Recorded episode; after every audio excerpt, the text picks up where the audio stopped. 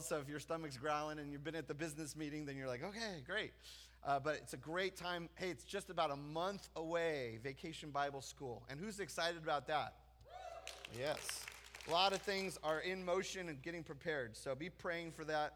Also, want to mention next Saturday is our men's breakfast. Saturday morning uh, over in the chapel, 7 a.m., guys. Great opportunity to come together uh, for great food and fellowship. Uh, fourth, want to mention that uh, next Sunday, July the 2nd, we will be having our congregational prayer meeting. So plan to join and stay with us uh, for that. And then lastly, if today's uh, your first day or you're a newcomer to Graham Emmanuel, we just want to say welcome. You're a very special guest. And we want to invite you to our Welcome Center, which is right across the hallway, just there, right across the way. It says Welcome Center. And uh, love for you to stop by for just a few minutes afterwards. There's some people there that can answer questions you may have, give you some information, and we also have a special gift for you. So please stop on by.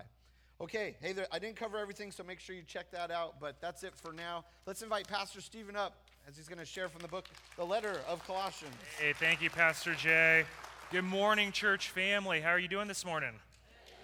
Very good. Well, I am excited about today. Yes, we do have our business meeting, but really, come on, it's a family meeting. It's a congregational meeting. I encourage you guys to stick around for that at 11:45 this morning, and we have a great and very difficult but very beautiful passage and topic this morning that we get to see from God's word and most of all that we get to apply to our hearts. So, let's pray that God will cut to our heart and that he will speak to us by his word, which is a double edged sword. So uh, pray with me, please.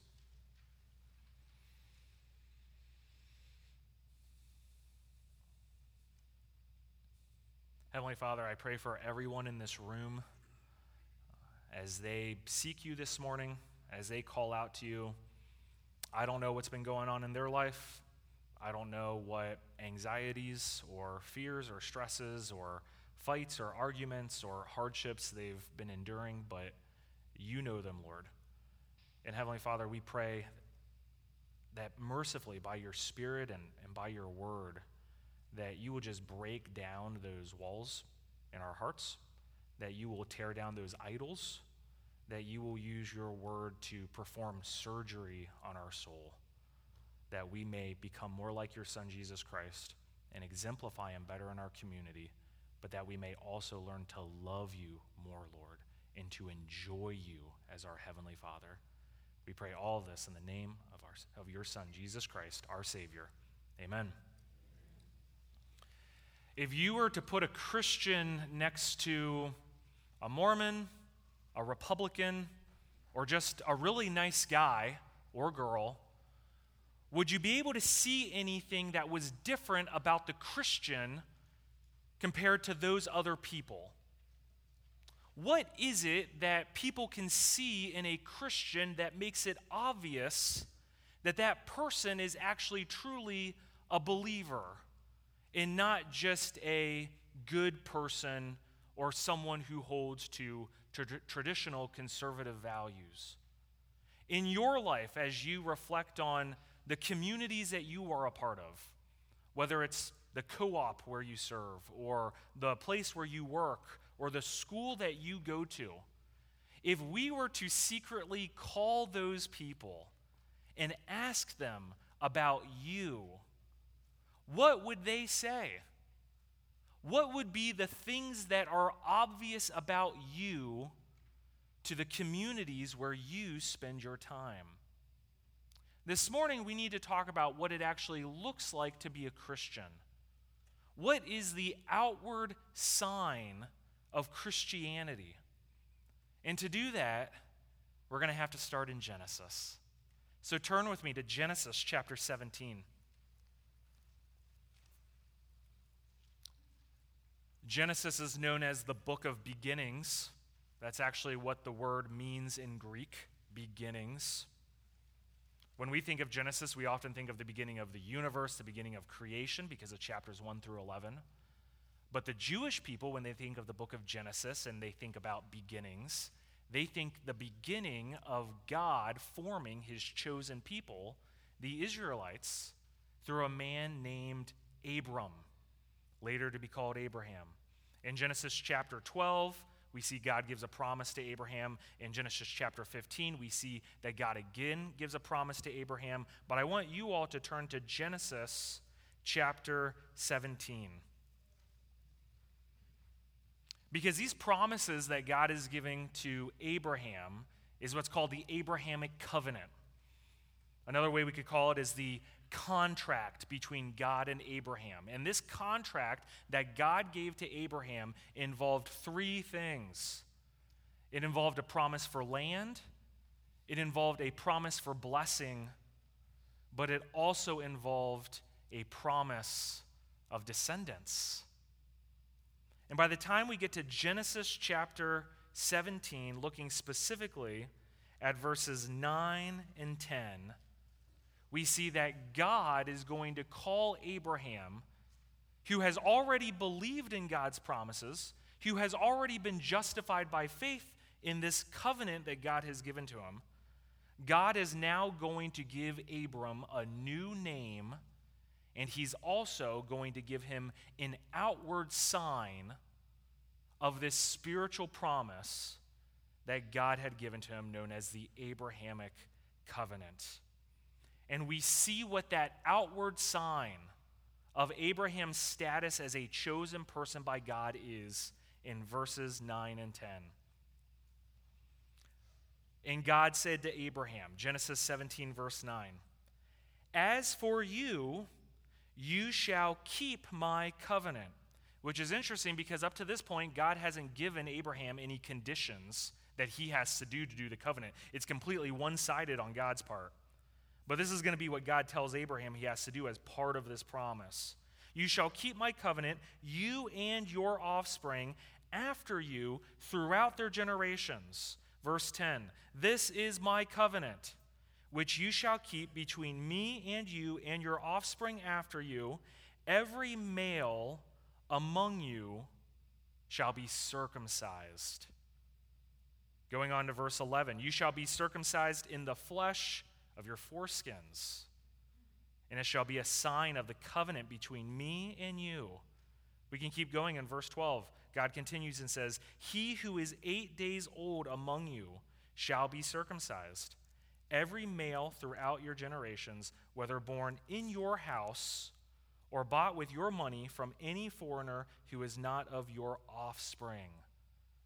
The visible sign that God wanted to give Abraham to show the spiritual promise that God had given to identify Abraham as God's chosen person and his family as God's chosen people was this outward sign of circumcision. This surgery that was performed on men, specifically on baby boys, on the eighth day. We don't know whether or not this practice was invented specifically for Abraham. We know that other ancient cultures around this time also would circumcise their babies, including the Egyptians. We have historical records that even the Egyptians circumcised their men, but we don't know whether that was already present when God gave this command to Abraham or whether those other cultures ended up being influenced by the Israelites and Abraham's descendants. But this was the sign that God wanted to give Abraham. It was going to be a sign that would be a reminder to Abraham multiple times every day. It would be a sign that would be known to his wife. It would be a sign that would be known to his children and to the people that would marry his children. Remember, marriage and the giving of people in marriage and procreation was the way that different tribes and different people groups would interact with each other. So, for God to give a physical sign to his chosen person that would involve procreating and would involve marriage shows that God wanted to give a sign that would impact the way that they related to other people groups. The point was that this sign of circumcision was meant, and this is going to be our first point, it was meant to identify one as belonging to God. When you think of circumcision, if you want to help, when, when you think of circumcision, just always think of the word cut. That's really what the word means. Even in the Hebrew and the Greek, it's just the word for, for cut, almost like a surgical cutting. a very intentional uh, making of, uh, uh, of a cut. But the purpose of circumcision was to identify someone as belonging to God. So, and this is proven in the fact that in Genesis chapter 17, God gives this sign to Abraham in the same moment when God changes his name from Abram to Abraham. It's no coincidence that the changing of Abraham's name happens at the same time when God gives him this outward sign of circumcision because God wanted to make sure that this person whom he had spiritually blessed and had spiritually chosen and set apart, he wanted to make sure that there was an outward sign that other people could know that this person and his family were different. And as you reflect on your spiritual life, is it merely a spiritual life? Meaning, is your Christianity merely only something that is private and inward to you and in no way ever exemplifies itself or shows itself in a way that is visible and obvious to those around you? God wants his chosen people to have an outward sign, not in order to earn their salvation because if you turn to Genesis 15, you don't have to turn there now, but if you were to look at Genesis 15, verse 6, you would find that Abraham already believed God's promises and it was counted to him as righteousness. So Abraham's already saved at this point. But circumcision was a sign, it was an outward marker of that salvation, of that identity in Christ. Do you, as Christians, have an outward life in the places where God puts you? That gives an outward sign of what is true of you inwardly. Turn with me now to Romans chapter 4. Romans chapter 4, verse 11. This is a letter written by Paul, actually, to a group of Jewish people in Rome who had actually recently been displaced by the Caesar at that time. Now they're coming back to Rome. They're living in the most pagan city in the world at that time. They're trying to understand what it means to be identified as a person of God, whether they should continue to be circumcised or not. And in Romans chapter 4, verse 11, Paul talks about Abraham and relates it then to Christianity, relates it to people of the New Testament. This is what Paul had to say about when Abraham was circumcised in Romans 4, verse 11. Paul says that he received the sign of circumcision as a seal of the righteousness that he had by faith while he was still uncircumcised. Did you catch that last part? The faith that he had while he was still uncircumcised. That mark of circumcision was a seal, and this is an important point actually. That word seal, it's not referring to the idea of like it's sealed in that it's locked so that you can't lose it. You can't lose your salvation. We, we know that. But we know that because of other passages in Scripture. This idea of seal is like that, uh, that Roman uh, insignia, that little logo or marker that would be pushed by the ring into the hot wax, and it would be a symbol identifying a piece of mail or a piece of property as belonging to that Caesar. That's what Paul is referring to when he talks about circumcision. He says, just like a Caesar with a seal or a brand that he would put on something, that circumcision was the brand or the branding that God put to identify his people, yet while they were still uncircumcised. Because look at the next verse, verse 12. Or going on to the second half of verse 11. The purpose was to make him, Abraham, the father of all who believe without being circumcised, so that righteousness would be counted to them as well. Galatians 3 7 says that all those who are of faith are the true children of Abraham, not merely those who have had this surgery committed on themselves and on their sons. That there's something going on here that is pointing to the fact that God's identity uh, or the branding that he wants to put on people, yes, there is this circumcision that he would do in the Old Testament, but that it's also possible for God to identify someone as belonging to him, even if they're a Gentile, even if they never had that surgery performed on themselves. And you're probably already thinking this if the actual physical act of circumcision was what was truly making someone a part of God's family, then why did God choose a surgery that could only be done to boys, as both men and women, who are all part of God's family if they have faith? This brings us to our second point that this idea of circumcision, yes, it was meant to give an outward sign of, of someone's identity as being part of the people of God but that it was only an outward sign of something that was inwardly true. Our second point is this is that God requires a spiritual circumcision. That there were many Jews during the time of Jesus who were physically circumcised. And Jesus said, Depart from me. I never knew you. You are not part of the people of God. John the Baptist would even say, uh, don't, don't put too much stock in the fact that you identify yourselves as a son of Abraham. God could turn those rocks over there into sons of Abraham. Don't put too much stock just on the physical. God actually wants there to be a spiritual circumcision, or remember what that word means God requires a spiritual cutting. There's a spiritual cutting that God requires. Turn with me again in your Bible. We're doing a lot of Bible turning this morning to Leviticus chapter 26. Leviticus is a couple of books after Genesis, three books after Genesis, actually. I'm sorry, two books after Genesis. Leviticus chapter 26. It's called Leviticus because this is the book of the Levites. The Levites were the priests of God's people. They were the ones in charge of uh, the tabernacle, performing the, the sacrifices, the ceremonial duties. So the book of Leviticus is a book of law.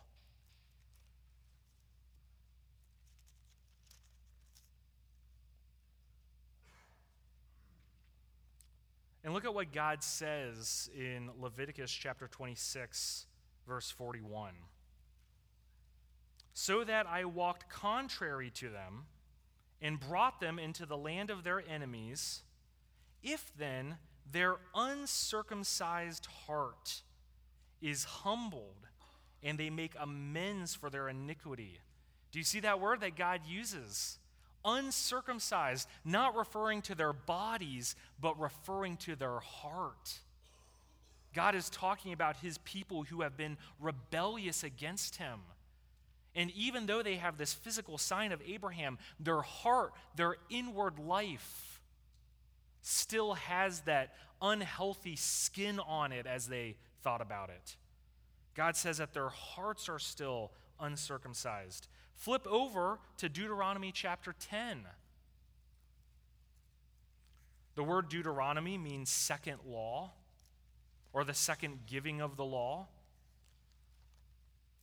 God, through Moses, gave the law the first time in Leviticus, but then after 40 years of wandering, as they prepare to enter the promised land, before Moses dies, he repeats, he re-gives the law.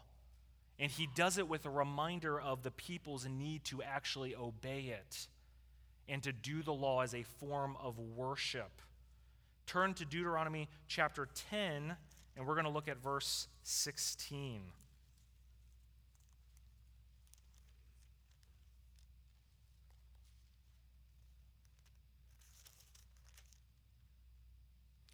Circumcise, therefore, God says in Deuteronomy chapter 10, verse 16. Circumcise the foreskin of your heart and be no longer stubborn.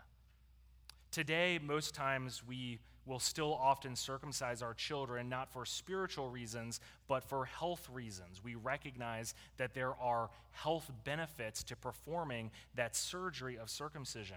They actually recognized that back then as well. The circumcision that was performed, the Jewish people saw it as an actual physical purification. They saw it as making themselves physically clean. And in fact, the Jewish people would actually look down on Gentiles who were not circumcised and would kind of see them as gross, would kind of mock them for their lack of circumcision. One of the best examples of this is David when he kills Goliath. He goes to bring food to his brothers, and they're all scared of the Philistines. And what does David say? Why are you scared of this guy, this uncircumcised fellow? I mean, that's, the way, that's his response to Goliath. It's a literal giant. And David goes, Don't be scared of him. He's not even circumcised. That's the way that the Jewish people thought about that act and about that surgery. They saw it as physical cleanliness.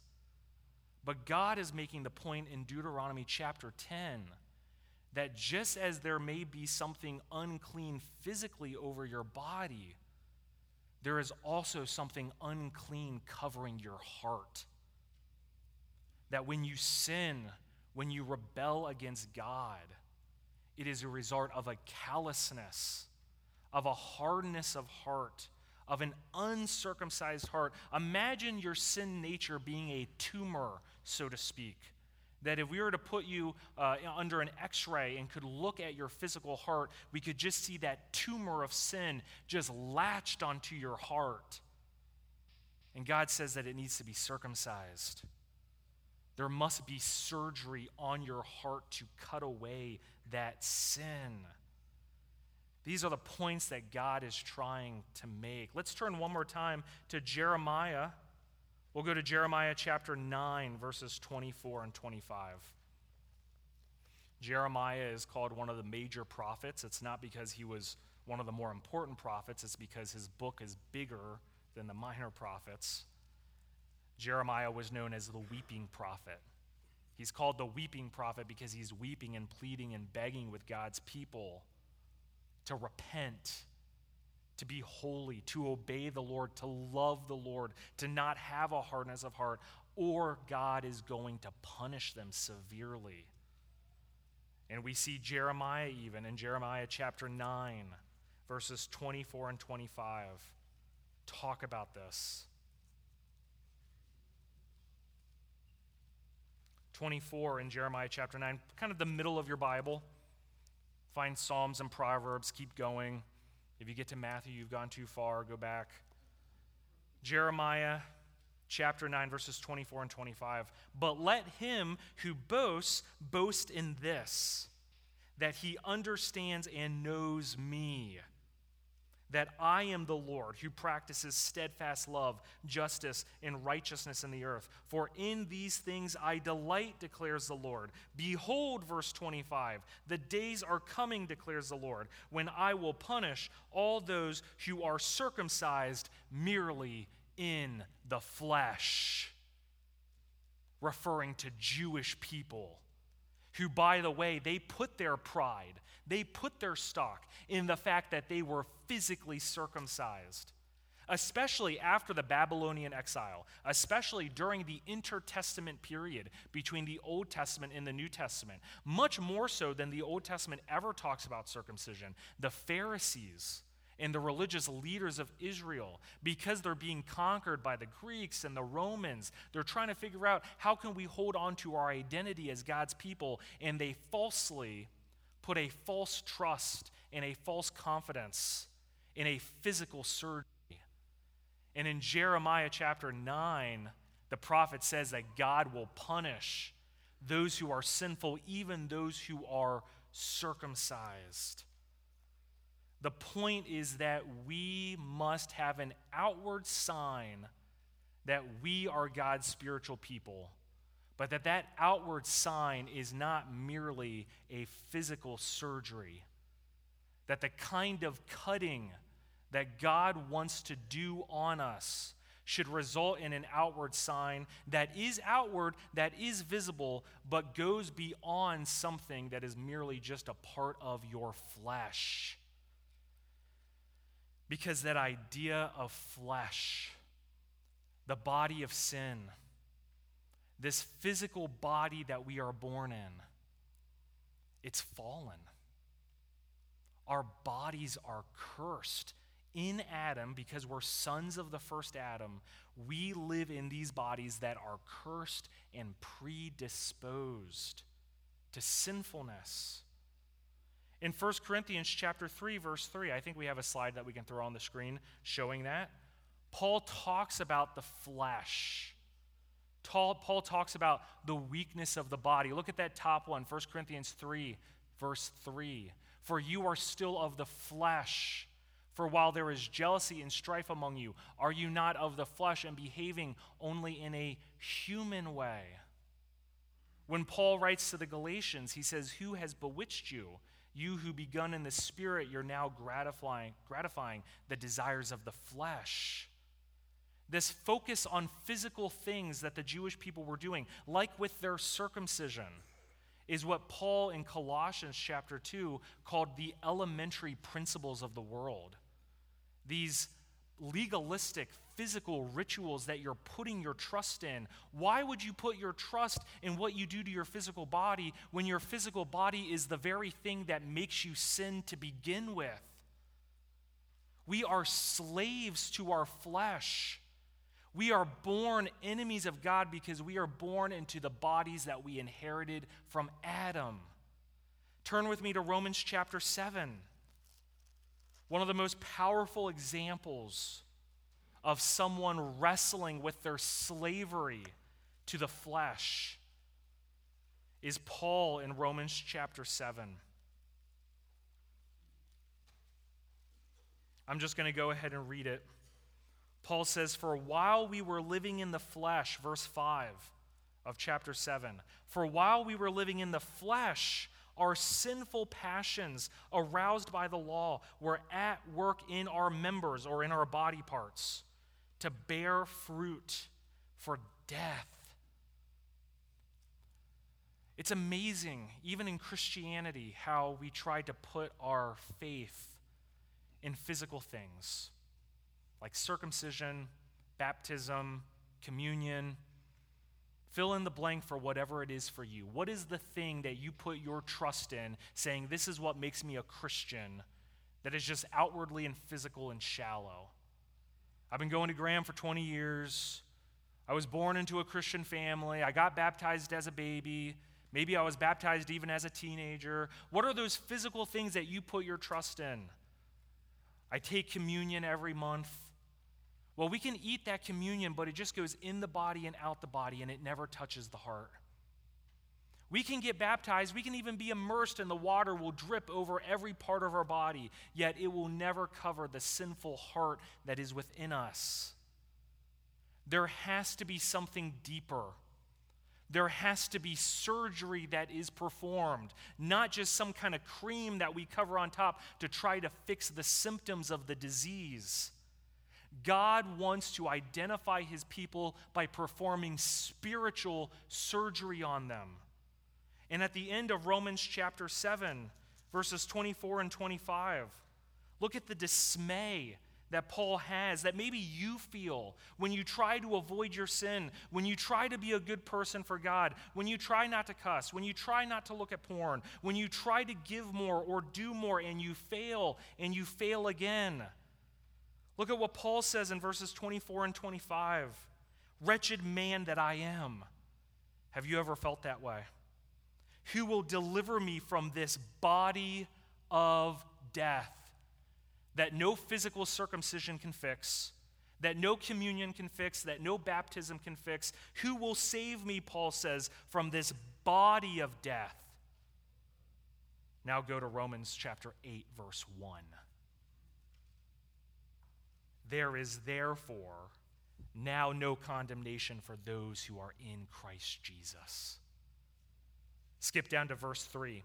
For God has done what the law, weakened by the flesh, could not do by sending his own Son in the likeness of sinful flesh, and for sin, he condemned sin in the flesh.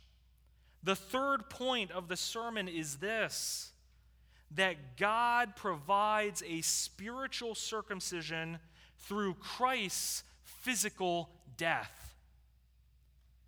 The surgery on your heart, the sin in your heart that needs to be cut, that needs to be cleaned, that needs to be purified, that spiritual circumcision was fulfilled in Jesus' physical death on the cross. And now let's go to Colossians chapter 2 verse 11.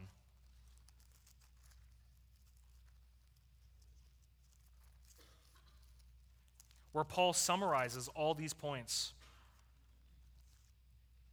Colossians 2, verse 11, another in him passage, where Paul says that in him, in Christ, also you were circumcised with a circumcision made without hands, by putting off the body of the flesh by the circumcision of Christ.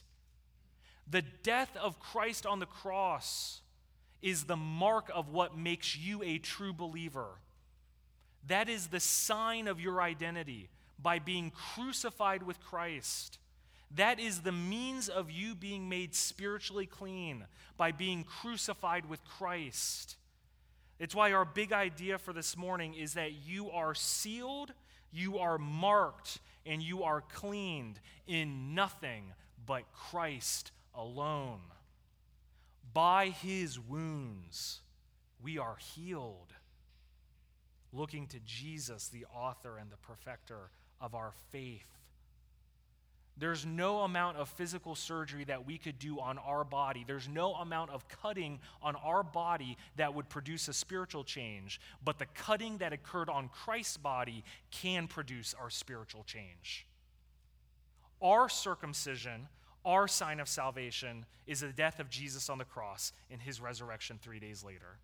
His death gets to be our death, his righteousness gets to be our righteousness which means that every single one of you, as a result of this, must ask yourself whether or not you truly live a life in your secular communities that displays the death of Christ to sin in your life.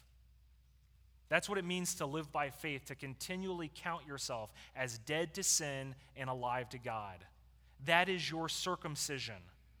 It's a circumcision of the heart that sees the physical surgery as occurring on Jesus so that our hearts may be made clean. Let's make sure that when we go out from church this morning that we are showing outwardly what God has done for us inwardly. Pray with me.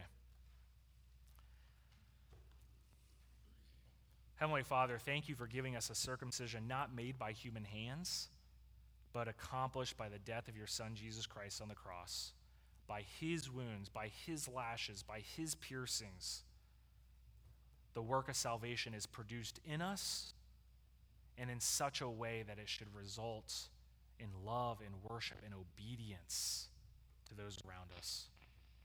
Thank you, Lord, for all that you've done for us, and we pray this in the name of your Son, Jesus. Amen. Thank you, Pastor Stephen. We appreciate that. Church, let's go ahead and stand together. We're going to continue our time of worship now and song. And what a great truth that God has done all the work in our lives to make us pure before Him, wrapped in Christ, in Him.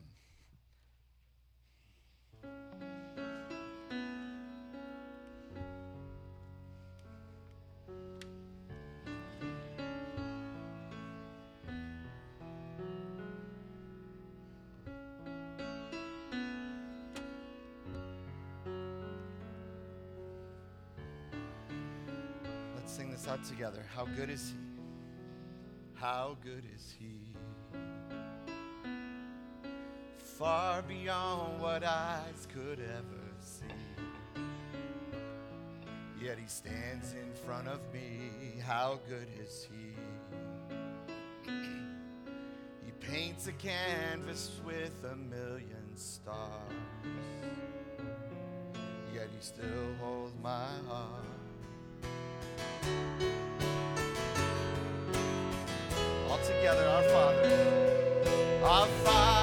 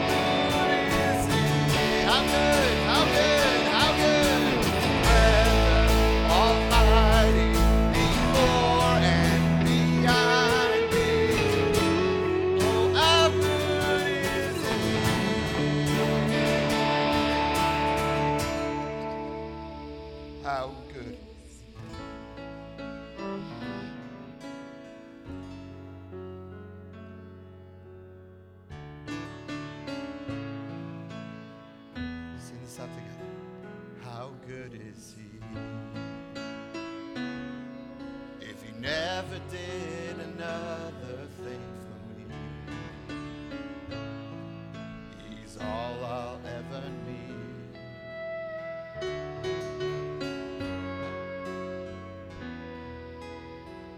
How good is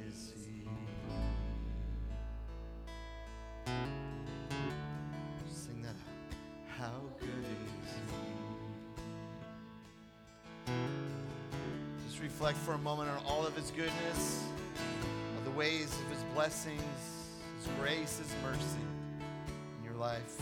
How good is He? How He stood with you through the thick and the thin, the difficult. He's always been there with His arms wrapped around you, loving you, pouring out His mercy and His grace. how good is he?